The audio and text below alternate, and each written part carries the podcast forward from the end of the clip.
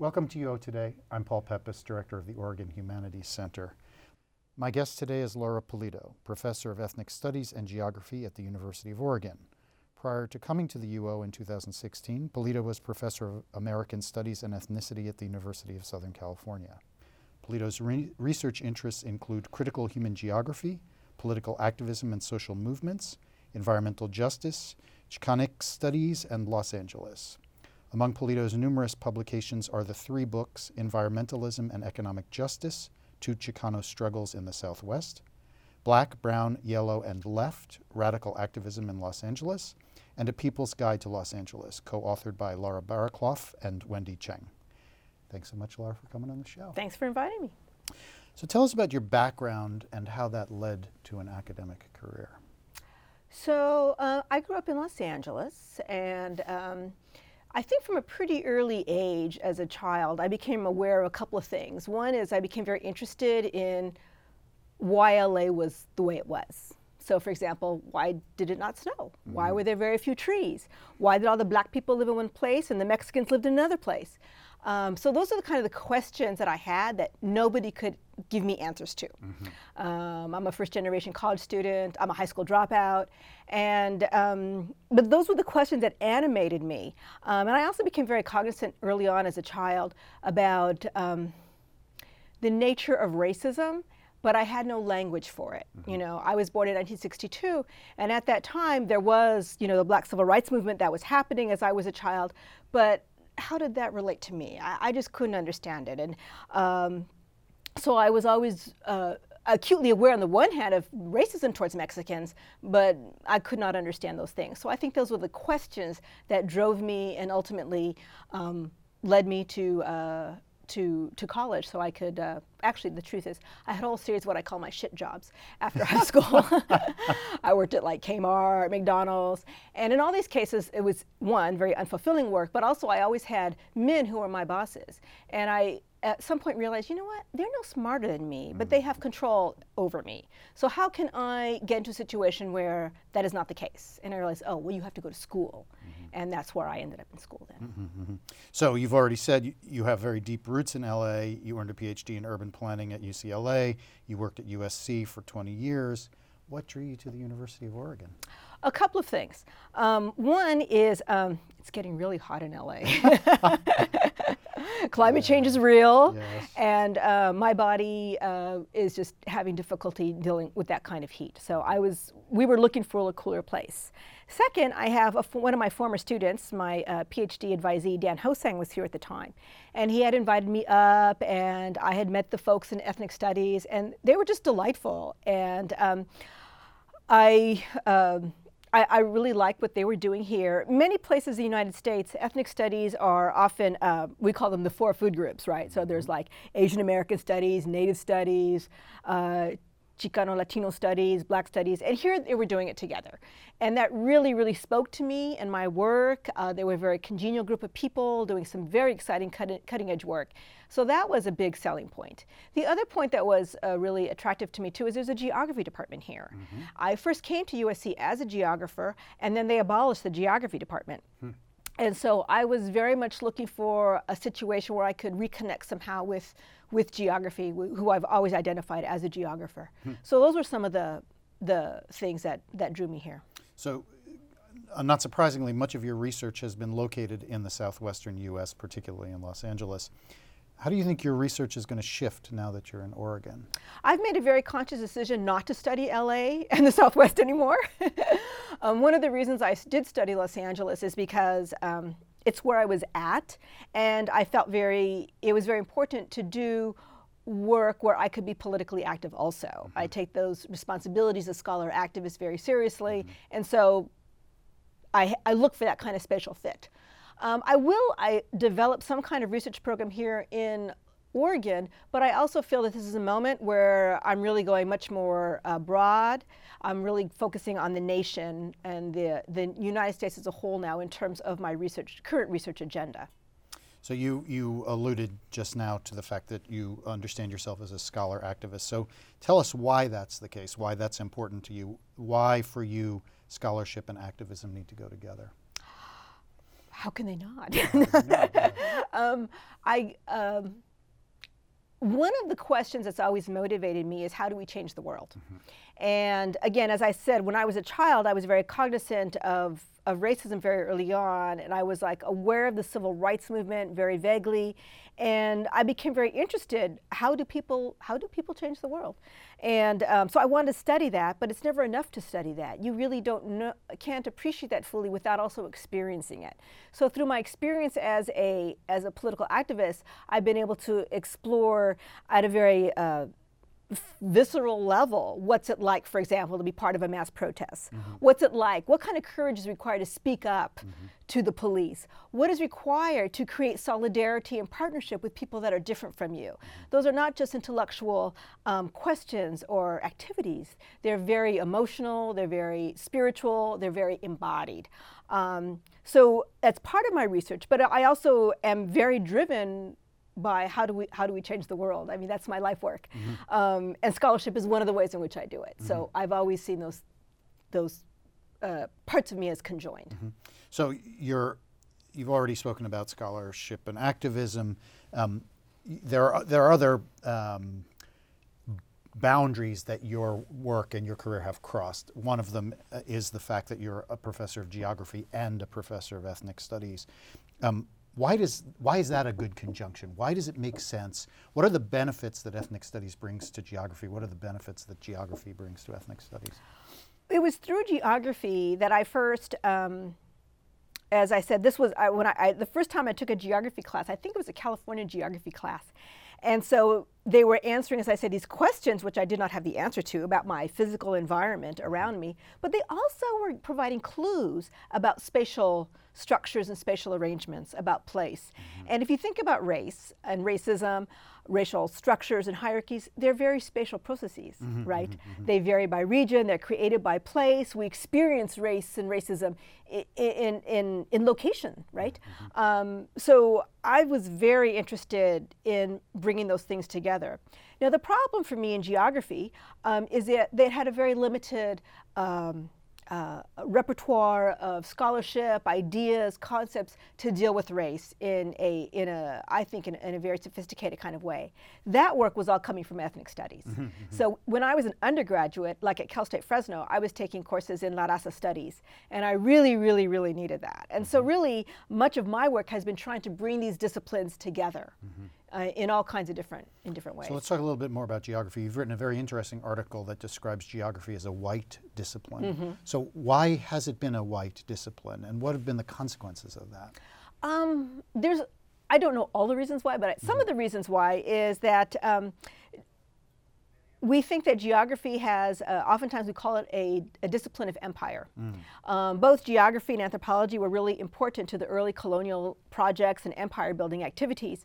And with that came, certainly in the case of geography, came a certain set of racist presuppositions and attitudes that the discipline has tried very hard, and I think done tremendous work at putting aside and discarding them. So, for example, the whole idea of environmental determinism, mm-hmm. the idea that the poverty and inequality of the world could be attributed to people's characteristics, which in turn are a function of their environments, mm-hmm. right? So really kind of very essentialist, environmental deterministic thinking, rather than thinking about relationships of power.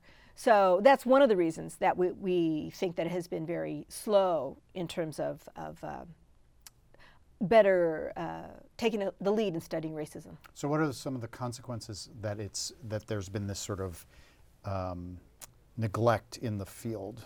What has geography failed to do, or what are the areas in the history of geography that have been weaker in your judgment? Oh gosh, so many. On the one hand, I should say, it is a really great field, I think, for example, in terms of gender relations. Mm-hmm. They've done really, really excellent work in that field. Mm-hmm. Again, and we can look to particular people, and we can trace those genealogies within geography about why that's been a really powerful field of study. But when it comes to the question of race and ethnic studies, it's been very, very different. It's been very stilted for a long times when they began realizing, oh, people of color, we should study these things, right? They started off oftentimes from a very kind of description Mm-hmm. Let's just describe where people live. So it's kind of like the old school kind of geography. And then geography went through a big kind of revolution in the 80s and 90s in terms of at least human geography. Right. And they began thinking about power issues. And so it's been very slow, but they have made great progress, I think, in terms of thinking about race as a form of power relation. Mm-hmm. And I think part of that has really begun when geography opened itself up to begin engaging with the work, what's happening in Black studies, right. for example, right. what's happening over in Asian American studies, and drawing on those histories and traditions. So you're very interested in questions of race, you're very interested in questions of place and space. You mentioned in passing the problems of environmental determinism. As a scholar activist, one of your areas of expertise and activism is environmental justice. Mm-hmm. So first, how do you define the term environmental justice, and why is that something that's crucial for your work? So environmental justice, it started out as being, I'm old enough that I can recall the beginnings of this kind of concept and idea. Mm-hmm. When I was actually a graduate student, a PhD student at UCLA, mm-hmm. I was interested in trying to merge these topics or bring them together. And there was, again, no language or framework. I think I called one of my qualifying exams Minorities in the Environment, for lack of a better word. So it was very exciting then when people, particularly Bob Bullard, a sociologist, he began thinking and documenting, look at the patterns in which particularly African-American people are disproportionately exposed to different kinds of pollution. So that's the root. And it's kind of looking at the unequal access to environmental benefits, looking at disproportionate costs on low income, on communities of color, by various forms of pollution. But it since has really, really expanded. Mm-hmm. And I think environmental justice now is really looking at environmental issues, be it public lands, be it pollution, be it access to parks and things like that, climate change, global warming, and looking at the racial and economic lines in how those problems are both produced and experienced. Mm-hmm. So you, in a recent article about the Flint, Michigan water crisis, you framed the issue as a result of both environmental racism on the one hand and racial capitalism on the other. Tell us, can you unpack that claim? Yes. So, and I want to just modify slightly what you say. I don't see it as environmental racism and racial capitalism. What I'm trying to argue there, that environmental racism is a function of racial capitalism. Okay. Far too often when people talk about instances of Flint, Michigan or other forms of environmental of racism, they're thinking like, oh yeah, those like the corporations are out to pollute people and they have malicious intent, mm-hmm. and or they're out to poison them, the local officials, and I don't think that's happening at all. Mm-hmm. You know, I want to assume the best of intention, and what I want to do is I really want to call attention to the structural issues and processes which are creating these problems. Mm-hmm. So if we look at the question of Flint, Michigan, what's happening, again, I don't think anybody wanted those people to get poisoned, but in fact, through a whole variety of different kinds of events and different kinds of economic structures, these people ended up in a position where paying off the city debt, municipal finance, took precedence over human life, mm-hmm. right? And to me, that's what I want to argue, that's a function of racial capitalism. So we have to look very deep to understand these logics that are creating these atrocious situations. So can you define what you mean by racial capitalism a little more clearly? So for many years, for my own work, for example, I've been really interested in, for example, what we call race and class. Mm-hmm. So what are the racial dynamics that are creating these inequalities? What are the economic dynamics? And what I've been trying to do, at least since the 2000s, is to bring them together and to understand the ways in which economic processes, in particular capitalism, is a racialized project, uh-huh. right? So they cannot always be separated, mm-hmm. right? And so so here in the idea of racial capitalism, I'm really drawing on the work of people like Cedric Robinson, Lisa Lowe, who have been kind of the cutting edge in articulating these things and bringing them together. Huh, interesting. So as a scholar activist, you practice a kind of socially engaged scholarship. And one example of that effort is your co-authored book, A People's Guide to Los Angeles. So first of all, what inspired that project? And tell us how you describe this. You call it a radical guidebook. Mm-hmm. What does it mean to be a radical guidebook? So the origins for the People's Guide actually stem from a previous book I did that you mentioned, Black, Brown, Yellow, and Left, mm-hmm. Radical Activism in LA. And that was looking at what I call the third world left in the 60s and 70s. And I did a lot of interviews and oral histories with people. And as I was talking with these people, they were telling me, oh, well, we used to mobilize here, and we had a co-op on this street, or here's where we fought the police here. Or so they were giving me a unknown geography, really, to the city. Mm-hmm. And I was like fascinated. And that's not the point of the book, but I'm like making notes here and jotting these things down. And then when that book came out, I was telling somebody, a friend of mine, Tony Asumi, I said, oh my God, I've learned about the most exciting places through this research. And he says, oh, well, you should put them together and put it make it a guidebook. And I thought, yeah, that's a great idea. And so that's where the impetus for the project came from. And it took many incarnations over time. It was an extremely long process to get that book together because I was fumbling around looking for the right format. Mm-hmm. You know, at first we thought maybe this should be a coffee table book, but ultimately we did a tour book. It's a tour guide. And what we did is we kind of like took the idea of a tour guide in terms of, so it looks like a tour guide, but we flipped the content. And so the content is a very counter-hegemonic view of Los Angeles. We document we're foregrounding power in terms of race, economic, gender, and environmental relations throughout the landscape and history of Los Angeles County.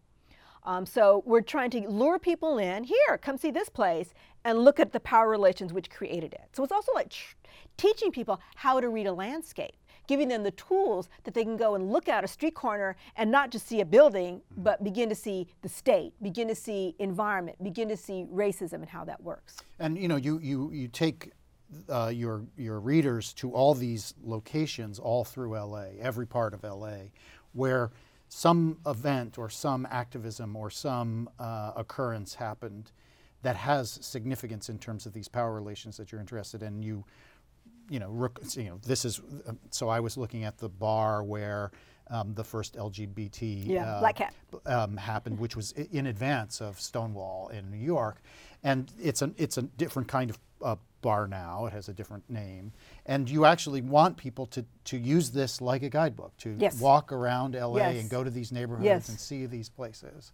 We do. I think there's something very the power of place is it can be very profound. It's a way to experience both history, the present, the future. And so, we want people to go to those places. And you have this long-term goal that this, you know, it's like Time Out New York. There's going to be a whole bunch of these, right? It is. It's really, we have a series with the UC Press. Our first book in the series is going to come out in 2018. That's going to be New York, followed by Nashville. We have Boston, Chicago, Portland, San Francisco Bay Area. We have a whole bunch of them in the works. Really fascinating. So you've just come off of a Guggenheim Fellowship. So tell us about that project. What so that project, again, really, all my projects kind of flow from each other. That is stems from the People's Guide, and really, that really got me thinking about landscape and, you know, when you go out to these places, what they're all about. And I became very interested in historical markers and the ways in which we evacuate the violence that was associated with the founding of any place. In the United States, usually it's always racial violence or settler violence because this was once all native land. And so one of the ways in which we do this is through cultural memory, and those are historical markers. So I went and I visited all the historical markers having to do with Mexicans and Indians in Los Angeles County. And I did field work there in identifying the ways, how they represented or don't, which is usually the case, how they don't represent the violence associated with the founding of the city of Los Angeles, both during the Spanish Empire, during the Mexican era, as well as during the U.S. conquest era. So one of the things that you've written about is how settler colonialism intersects with Chicano rights movements. And you talk about a kind of blind spot among Chicano activists around the question of settler colonialism. Tell us a little bit about that argument. Well, within the Chicano movement, which, you know, we can trace back to the late 1960s, part of that was a big desire on the part of the Mexican origin population to reclaim an indigenous heritage. I mean, that's part of the racism of both Mexico and the United States, is kind of like to, you know, whiten people, right, or make you think you're all mestizos, right? So it's that separation. So there was this big reclamation that went on of our indigenous roots, which is very important.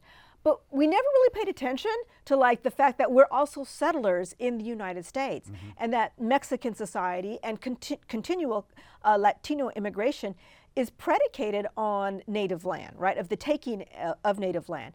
And that's something that we have not been willing or able to talk about. So it's trying to open up that difficult conversation to be thinking about the Chicanx population as simultaneously being indigenous, mm-hmm. being immigrants, mm-hmm. and being settlers. We're mm-hmm. really complicated people. Yeah. Okay.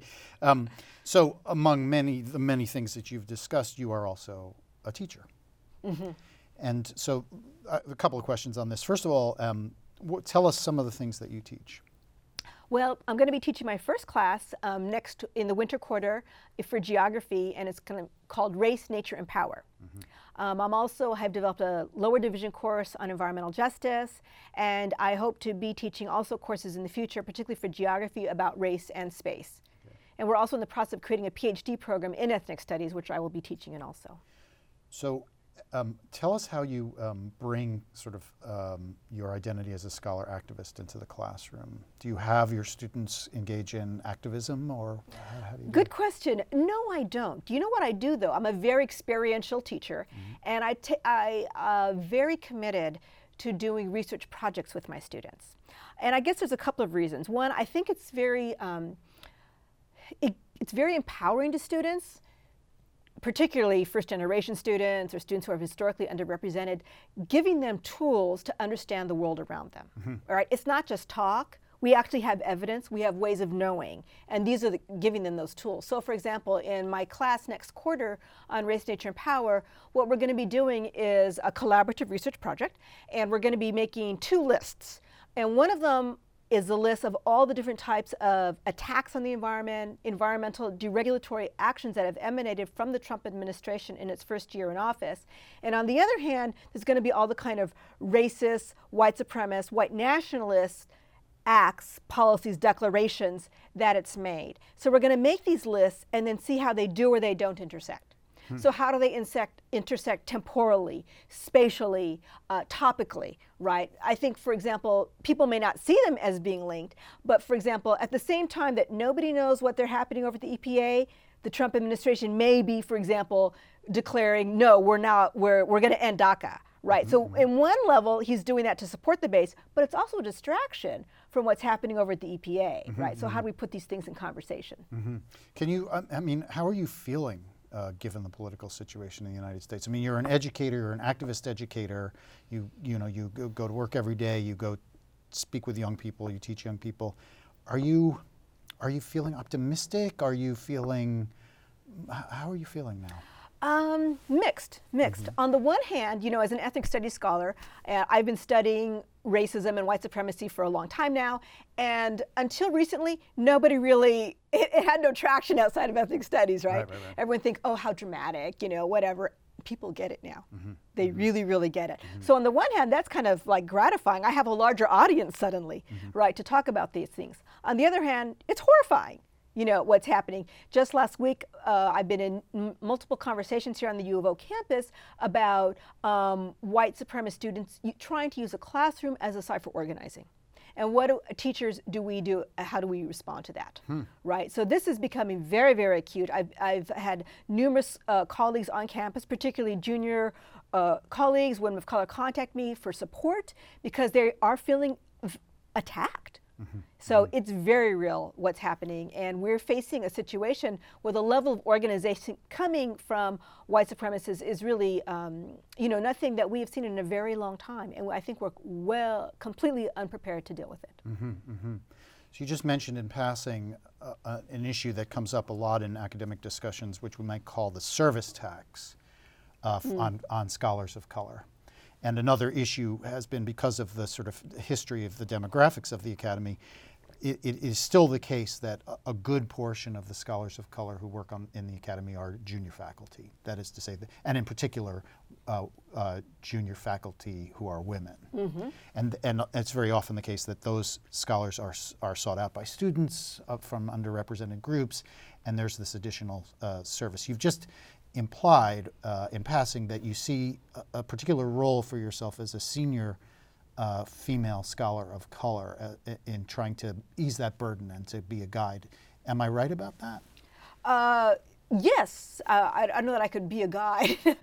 I would see myself as being trying to be a source of support for that. A guide implies I know what I'm doing, and I wouldn't go that far. But yes, absolutely, I do see myself as that's, you know, many people serve that role for me, particularly women in geography, and I am deeply thankful that they have stood up and supported me at times, and that's absolutely a core part of who I am and what I see my job as doing. And you're feeling. Are you feeling that the tide is changing in terms of the promotion of junior faculty of color up into the higher ranks in the academy? Do you feel that we're getting to a place where we've gotten to a kind of critical mass on that? I'm not going to say that, partly because I'm new to the U of O. It is my understanding, and I could be wrong, that there are probably now 2 women of color full professors. There is the vice president for diversity, equity, inclusion. And there's me. I could be wrong, so I don't want to claim that for sure, but I'm not certain how many there are, so I don't know if that's great evidence. A lot more needs to be done in that regard. So I've got just a couple of minutes left. This will be my last question. Are there any new projects that we haven't spoken about that you're contemplating or working on? Yes, there is one, and this goes to kind of where I see myself going and the national picture. So when I did the project on the Guggenheim one, that was called Sangre en la Tierra, or Blood in the Soil, I thought to myself, I want to do this on a national level. And I think this is so important because I think one of the reasons the United States faces such high levels of racial conflict and violence is because we have not dealt with the truth of our past. And I'm deeply committed to popular education projects which try to foreground this and provide evidence and context for the larger population to begin to deal with the truth of the violence in which this country was based. And until we deal with that, I don't think we could ever truly reach a state of racial justice. So what I'm trying to do is like take that project around the historical markers and do that on a national level for all 50 states, which is a kind of massive project. It'll take me many, many years. I just applied for an NSF grant for that, which provides at least funding to collect the data on that. And I've partnered now with the Infographics Lab. They've been really wonderful and helpful in terms of helping me think of doing an atlas. So we're thinking of doing a historical atlas of foundational white supremacy for the United States. That is a fascinating project. Well, I wish you all the best of luck with the NSF grant. Thank you. And with a job, a task that seems to me mind-bogglingly large, but all the more power to you for your ambition, and I do hope that it succeeds. Thank you. And I want to thank you for speaking with us today. It was a pleasure. I've been speaking with Laura Pulido, Professor of Ethnic Studies and Geography at the University of Oregon. Thanks so much for watching.